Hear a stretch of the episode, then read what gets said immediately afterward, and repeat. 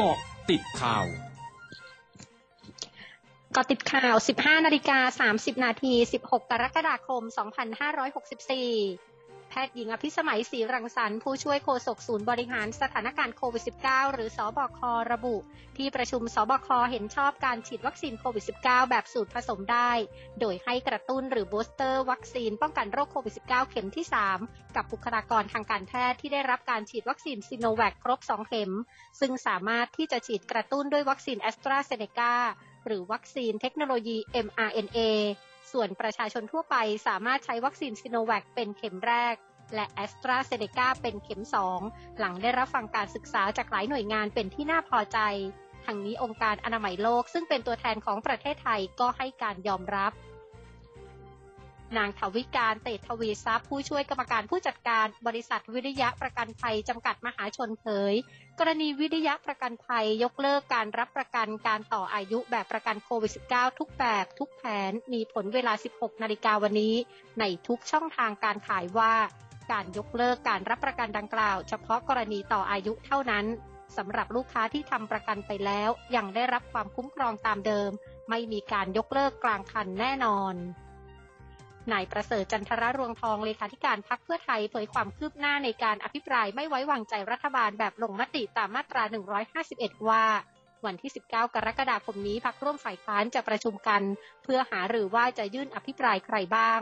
สำหรับพักเพื่อไทยเห็นว่าครั้งนี้ต้องนำปัญหาและวิกฤตประเทศเป็นตัวตั้ง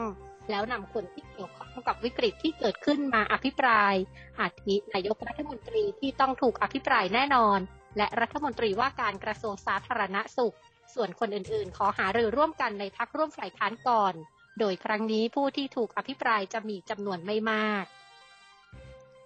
นายสุริยะจึงรุ่งเรืองกิจรัฐมนตรีว่าการกระทรวงอุตสาหกรรมระบุ ได้มีการขนย้ายสารสไตรีนโมโนเมอร์ที่ตกค้างในพื้นที่เกิดเหตุเพลิงไหม้โรงงานหมิงตี้เคมีคอลจำกัดจังหวัดสมุทรปราการไปแล้วฮะ ไปแล้ว 650 ตัน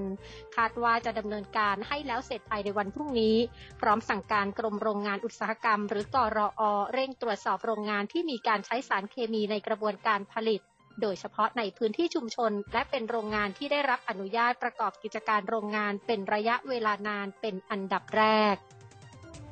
ประชาชนและผู้สูงอายุเดินทางเข้ารับการฉีดวัคซีนแอสตราเซเนกาที่ศูนย์ฉีดวัคซีนกลางบางซื่ออย่างต่อเนื่อง โดยเจ้าหน้าที่ได้อำนวยความสะดวกและคุมเข้มการเว้นระยะห่างทางสังคม เพื่อป้องกันการแพร่ระบาดของโรคโควิด -19 อย่างเข้มงวด นอกจากนี้เจ้าหน้าที่ยังขอความร่วมมือประชาชนที่จะเดินทางมาฉีดวัคซีนให้มาตามเวลานัด เพื่อลดความแออัดโดยศูนย์ฉีดวัคซีนกลางบางซื่อเปิดให้บริการฉีดวัคซีนตั้งแต่เวลา 9 นาฬิกาถึง 20 นาฬิกา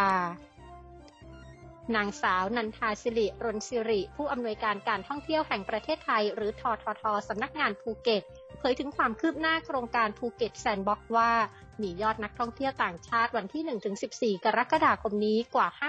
5,473 คน โดยทททได้คาดการรายได้จากนักท่องเที่ยวดังกล่าวอยู่ที่ประมาณ 190 ล้านบาท และมีแนวโน้มนักท่องเที่ยวชาวต่างชาติในโครงการเพิ่มมากขึ้น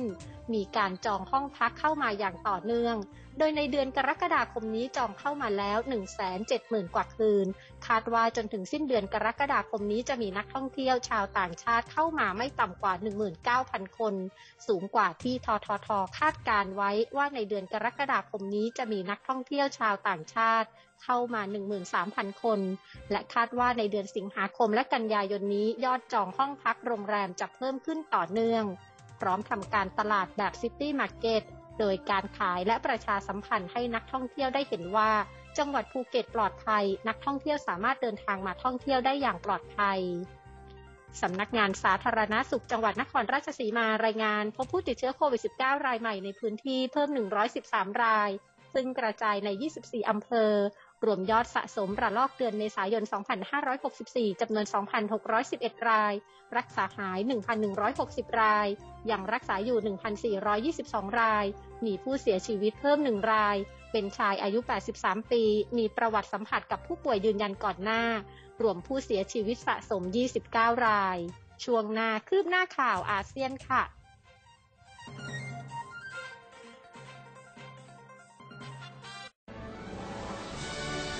ร้อยจุดห้าคืบหน้าอาเซียน สื่อในจีนรายงานว่าทางการจีนวางแผนใช้วัคซีนโควิด -19 ประเภท mRNA เป็นวัคซีนเข็มที่ 3 หรือ booster dose โดยเป็นวัคซีนที่เป็นการพัฒนาระหว่างฟอร์ซุนฟาร์มาซึ่งเป็นกลุ่มธุรกิจสาธารณสุขชั้นนำของจีนกับไบออนเทคซึ่งเป็นบริษัทเทคโนโลยีชีวภาพของเยอรมนี ขณะที่ทางการจีนวางแผนใช้วัคซีนตัวดังกล่าวสำหรับผู้ที่รับการฉีดวัคซีนของจีนครบ 2 เข็มแล้ว สื่อในอินเดียรายงานวันนี้ว่ารัฐบาลอินเดียสั่งซื้อวัคซีนโควิด -19 จำนวน 660 ล้านโดส ช่วงเดือนสิงหาคมถึงธันวาคมนี้ ซึ่งเป็นการจัดซื้อครั้งใหญ่สุดของอินเดีย ขณะที่ทางการระดับรัฐต่างๆ และผู้เชี่ยวชาญด้านสาธารณสุขเตือนว่า การขาดแคลนวัคซีนโควิด -19 อาจทำให้ประชาชนหลายล้านคนตกอยู่ในความเสี่ยง หากการติดเชื้อกลับมาพุ่งอีกครั้ง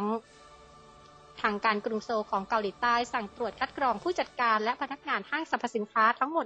128,000 คน จากห้างสรรพสินค้า 32 แห่งในกรุงโซลวันที่ 17 กรกฎาคมถึง 21 สิงหาคมนี้ ซึ่งเป็นการดำเนินการเชิงรุกในการตรวจหาเชื้อไวรัสโควิด -19 เพื่อป้องกันการเกิดแหล่งระบาดหรือคลัสเตอร์ในห้างสรรพสินค้า